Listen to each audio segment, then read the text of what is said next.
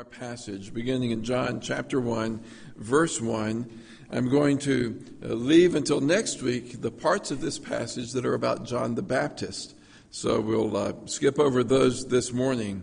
Let's begin in John 1, verse 1. In the beginning was the Word, and the Word was with God, and the Word was God. He was with God in the beginning. Through him all things were made. Without him nothing was made that has been made. In him was life, and that life was the light of men. The light shines in the darkness, but the darkness has not understood it.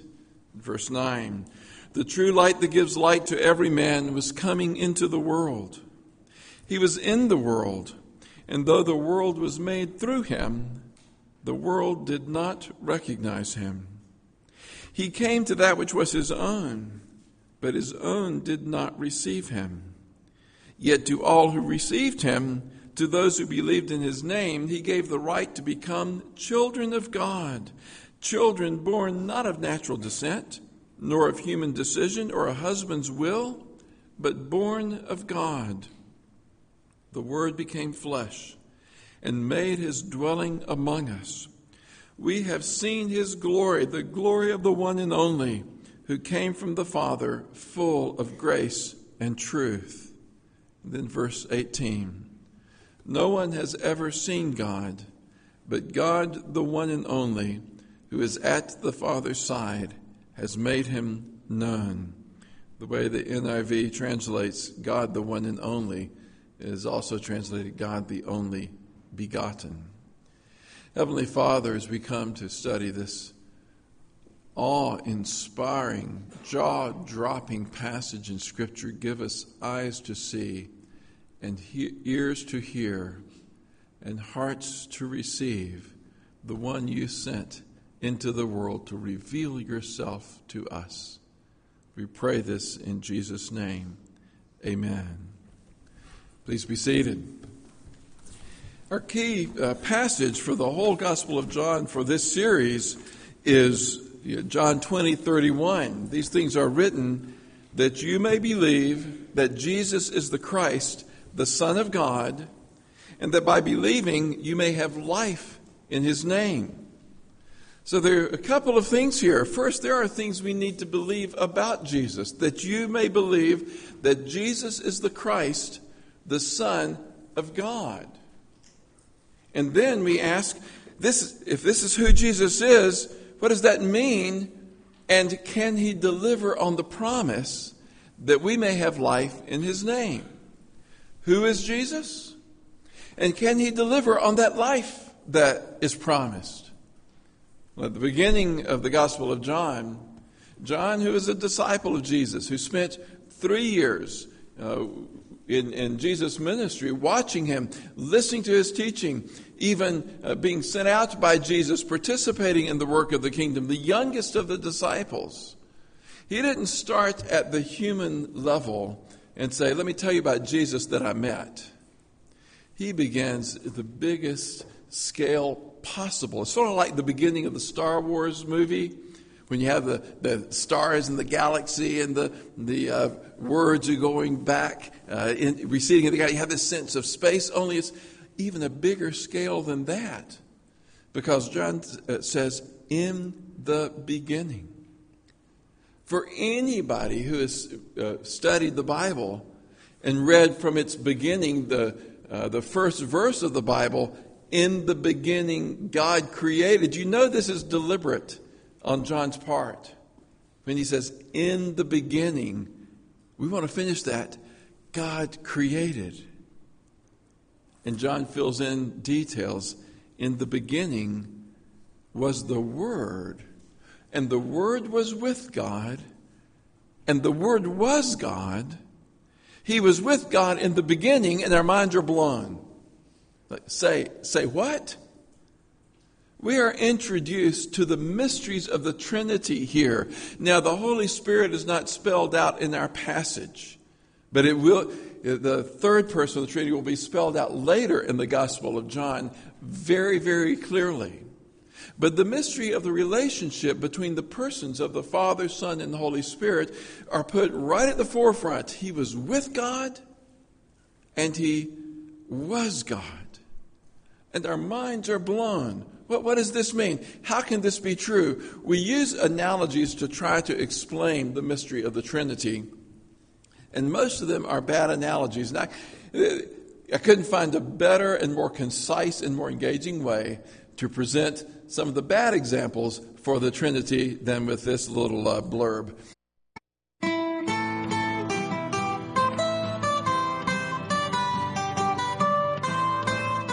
Okay, Patrick, tell us a bit more about this Trinity thing. Yeah, Patrick, tell us. But remember that we're simple people without your fancy education and books and learning, and we're hearing about all of this for the first time. So try to keep it simple. Okay, Patrick? Yeah, real simple, Patrick. Sure, there are uh, three persons of the Trinity the Father, the Son, and the Holy Spirit, yet there is only one God. Don't get what you're saying here, Patrick. Not picking up what you're laying down here, Patrick. Could you use an analogy, Patrick? Sure. Uh, the Trinity is like uh, water and how you can find water in three different forms liquid and ice and vapor. That's modalism, Patrick. What? Modalism, an ancient heresy confessed by teachers such as Noetus and Sabellius, which espouses that God is not three distinct persons, but that he merely reveals himself in three different forms. This heresy was clearly condemned in Canon 1 at the First Council of Constantinople in 381 AD, and those who confess it cannot rightly be considered a part of the Church Catholic. Come on, Patrick! Yeah, get it together, Patrick. Uh, okay, uh, then the Trinity is like uh, the sun in the sky, where you have the star and the light and the heat. Oh, Patrick. Come on, Patrick. That's Arianism, Patrick. Arianism? Yes, Arianism, Patrick. A theology which states that Christ and the Holy Spirit are creations of the Father and not one in nature with Him. Exactly like how heat and light are not the star itself, but are merely creations of the star. That's a bad analogy, Patrick. You're the worst, Patrick. All right, sorry. The Trinity is like uh, this three leaf clover here. I'm gonna stop you right there, Patrick. Yeah, hold your horses, Patrick. You're about to confess partialism. Partialism? Yes, partialism, a heresy which asserts that the Father, Son, and Holy Spirit are not distinct persons of the Godhead, but are different parts of God, each composing one third of the divine. All right, I'll try again. Uh, the Trinity is like how the same man can be a husband and a father and an employer. Modalism again. All right, then it's like the three layers of an apple. Partialism revisited. Fine. The Trinity is a mystery which cannot be comprehended by human reason, but is understood only through faith and is best confessed in the words of the Athanasian Creed, which states that we worship one God in Trinity and Trinity in unity, neither confusing the persons nor dividing the substance, that we are compelled by the Christian truth to confess that each distinct person is God and Lord, and that the deity of the Father, the Son, and the Holy Spirit is one, equal in glory, co-equal in majesty. Well, why didn't you just say that, Patrick? Yeah, quit beating around the bush, Patrick. I could not have packed all of that into just a couple of minutes. Modalism, Arianism, partialism. We have a hard time understanding the Trinity. Now, as we try to explain it to our children, I, am not quite so cynical about introducing ideas to our kids where you can think three in one and, and, and one in three. But we have a hard time grasping. In the beginning was the Word, and the Word was with God, and the Word was God. How can you be with God and, and be God at the same time? And then it says, He was with God in the beginning. It's a person, it's not just an, a, a concept or an attribute. It's He, a person was with God from the beginning, and He was God, and our minds are blown. I present to you this as evidence for the truthfulness of our faith, not evidence against it. Why do I say that? If people dismiss it saying, that doesn't make any sense, so I reject it, I would say, actually, if it made sense to us, might that not, might not that show we probably imagined God to be that kind of God? That's what the Greeks did. That's what the Romans did with their mythologies and, and their gods. They're just enlarged humans. We can understand the loves, the jealousies, the angers among the, the Greek pantheon of gods because they're just like humans. We get that. But if God is truly there and He's infinite in His being and His nature, and He created us with finite minds, does it not make sense that our finite minds are not going to be able to, uh, to understand fully the infinite God that created us?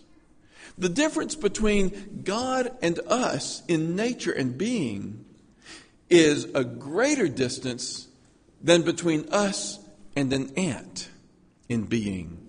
We're both created things. We're not infinite. We're both finite creatures, us and the ant.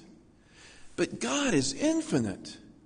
And yet He's revealed Himself to us. Does it not make sense that it blows our minds? So when John begins his gospel, and his purpose is to show us that we may believe that Jesus is the Christ, He is God the Son. He begins with the huge. He begins with, in the beginning, God created. And He spells it out with the persons of the Father and the Son. And He gives us a better analogy than any of those already mentioned.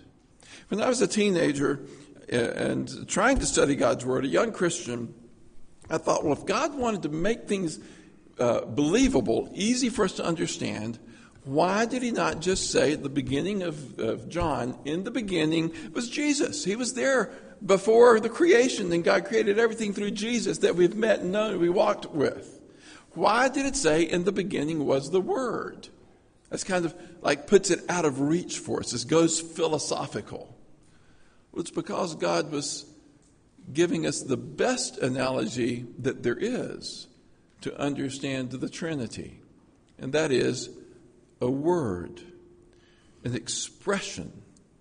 If if I spell this illustration out, I'm thinking of a word in my mind. Now, I've used this before. If you remember this from using from this illustration five years ago, great. That means it's a good illustration. I'm going to use it again. If you don't, I need to remind you of it. If you're new, I'm going to present it to you. I'm thinking of a word in my mind. Tell me what it is.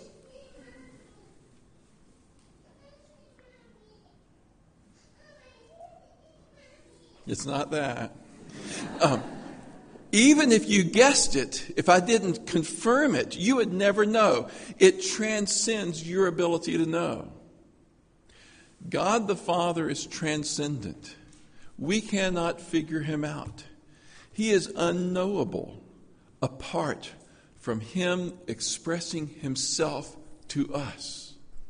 And that expression of God the Father is through God the Son, the very Word of God. Now, if you didn't have the receptors, the, if you couldn't see with your eyes to lip read when I would say the word, or have ears to hear when I say the word, I could think the word and I could say the word, and if you didn't have receptors, you still wouldn't know the word. Right? So we have the word conceived in the mind, the word expressed as a word, and then this is part of the illustration is the illustration of the third person of the Trinity, the Holy Spirit, that gives us eyes to see and ears to hear and to receive and understand.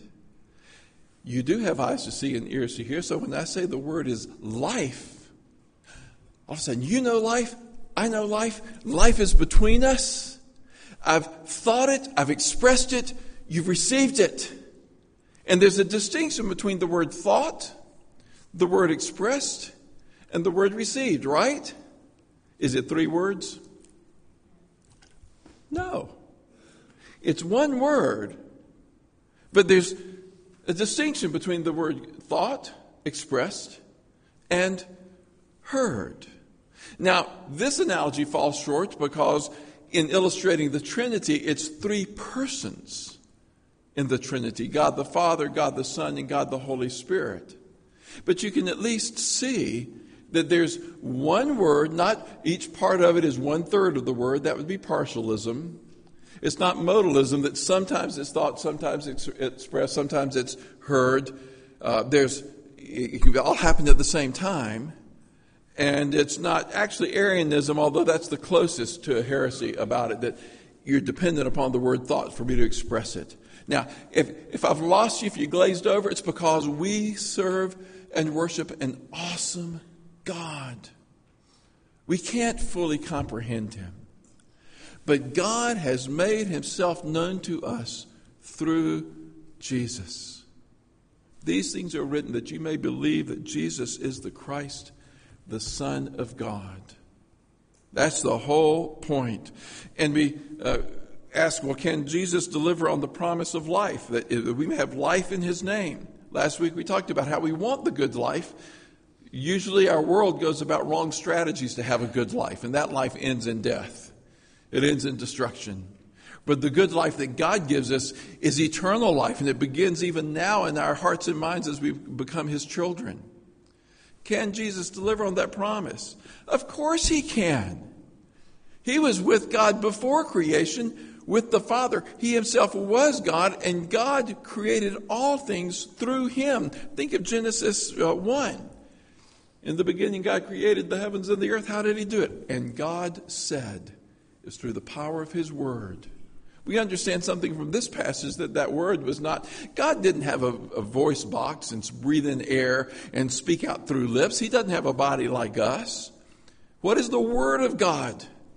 It is the, the Son, Jesus Christ, through whom God created all things.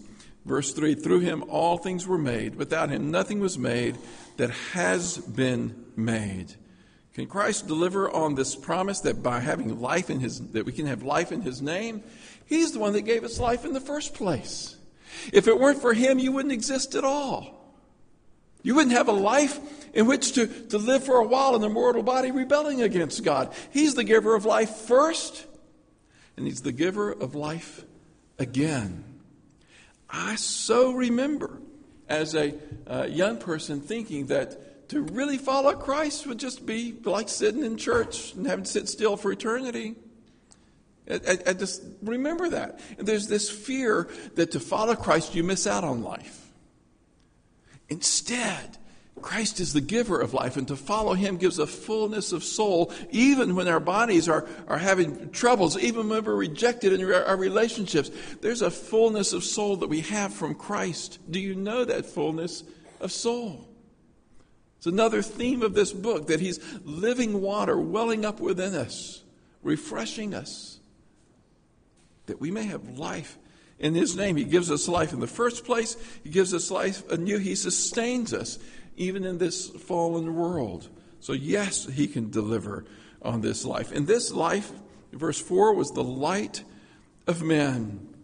The light shines in the darkness, but the darkness has not understood it. If you ever stumbled around in complete pitch black darkness, you can't see anything, you get disoriented, discombobulated, you stub your toe on things. When the light comes on, you see, you understand. This light shines in the darkness. We've turned away from God and fallen into darkness. The darkness the light shines in the darkness, but the darkness has not understood it. We are that uh, darkness in this fallen world. This darkness is personalized, to say understood, or some translations say has not overcome it. When, light, when you turn on the light, the darkness is whoop, beat back. We can rebel against God, but we can't overcome Him. Understood, comprehend. It all has to do with not recognizing God. Now we're going to go past. Uh, uh, John the Baptist. We'll study him next week. In verse 10, we begin to find how we can respond to Jesus. In John's mind, God gave us life in the first place. We turned away from him and fell into darkness, and uh, Jesus came into the world. We didn't respond right. But I want to kind of move past that and come back to it and end on how do you respond to Jesus? How do you respond? John says, after uh, from the beginning, when God created all things through His Word, through the Son, and in the Son was life, and that life was the light of men, and yet we turned away from that. We turned into to darkness. Then John the Baptist, uh, John, uh, the, the disciple, zings in and says, "This word that I'm talking about is Jesus Himself." Lest you, lest you misunderstood lest you thought he's just talking philosophy. or high theology. This one who walked with Jesus said in verse 14, The Word became flesh and made his dwelling among us. It's unmistakable that he is introducing us to who Jesus truly is. The magnificent God the Son from all eternity, through whom we were made, who is our lives, was the one we walked with and talked with. The Pharisees didn't recognize that. The ones who rejected Jesus just thought he was a heretical human being, blasphemous, claiming to be God. John said, No, he truly is. He says, We beheld his glory, the glory of the one and only. I want to pause here and just explain again why a lot of the translations don't have the word the only begotten uh, again.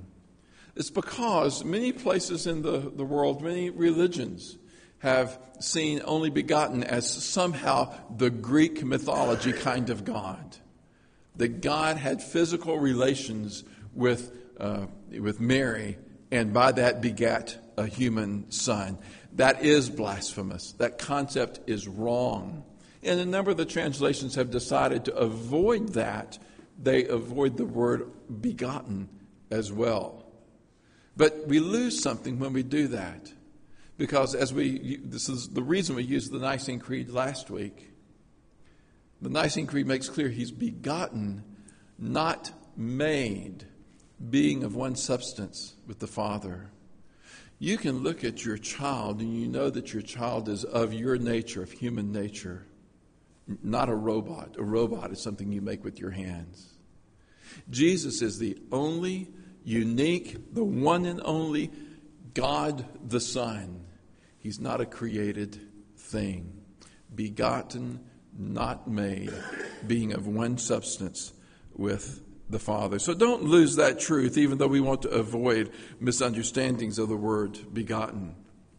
But John is talking about Jesus, God the Son became one of us and took on human nature, human flesh, and lived among us. He goes on about how John testifies about him, but I want to make one more point about how the Word became flesh. Look at verse 18.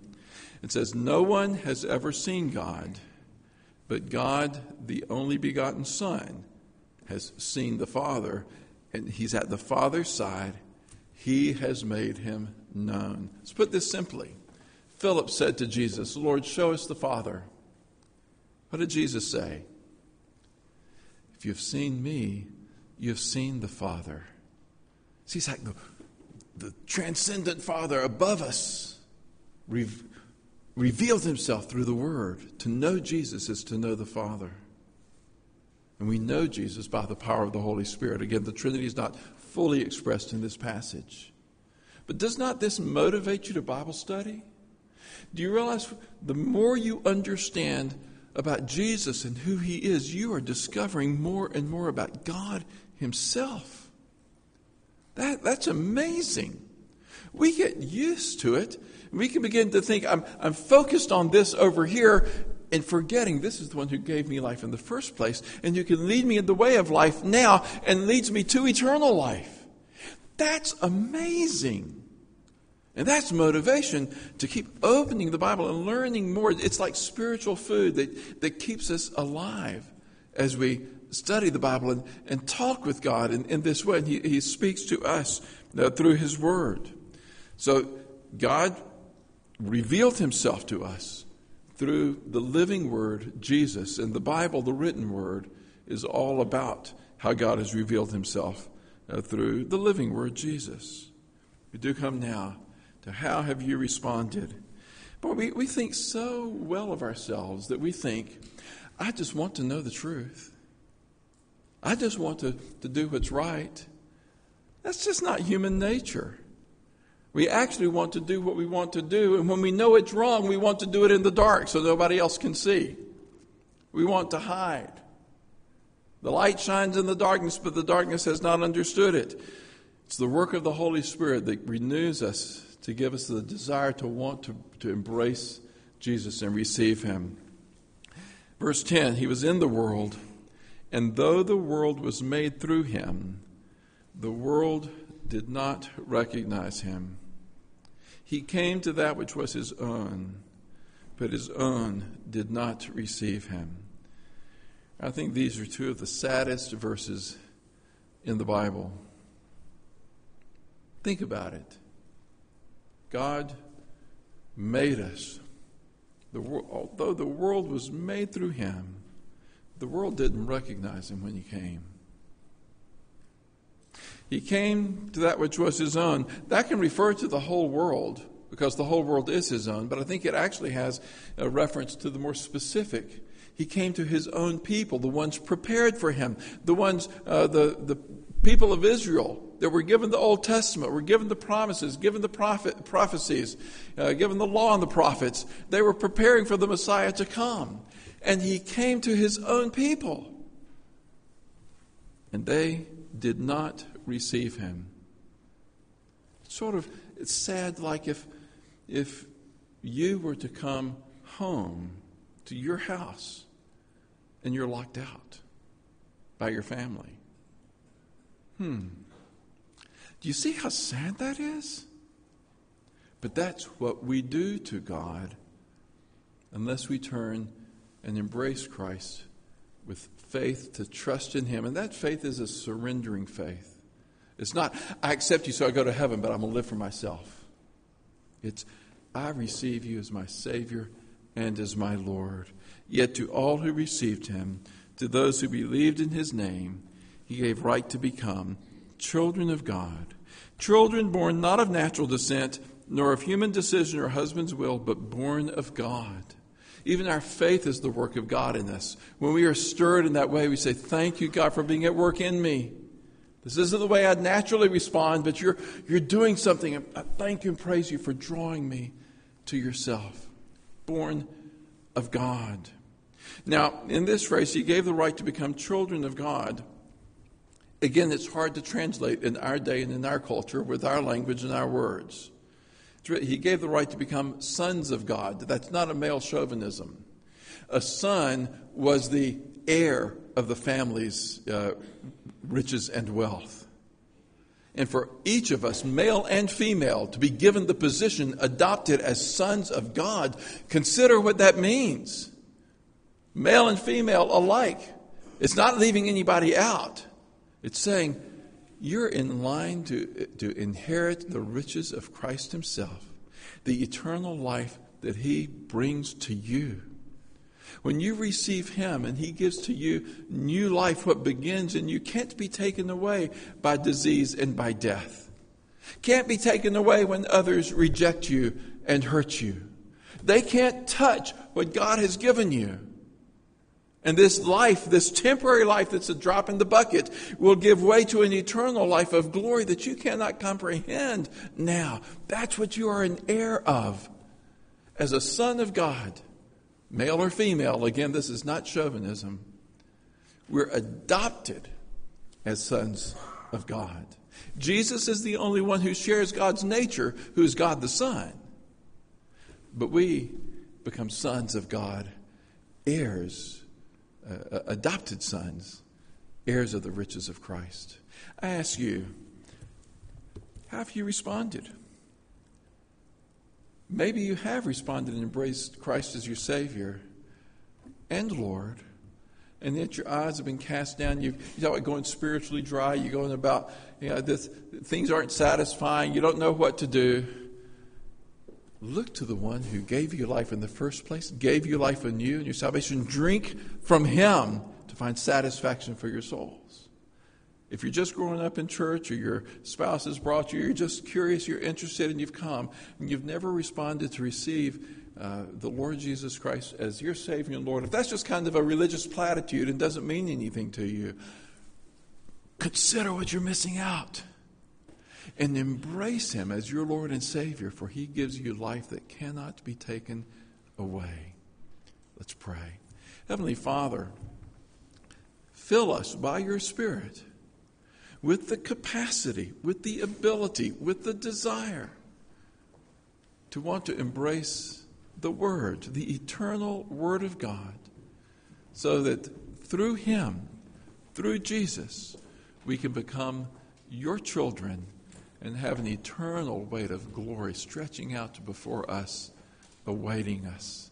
And Father, we pray that that would make a difference in the way we live each day you give us here. We pray this in Jesus' name. Amen.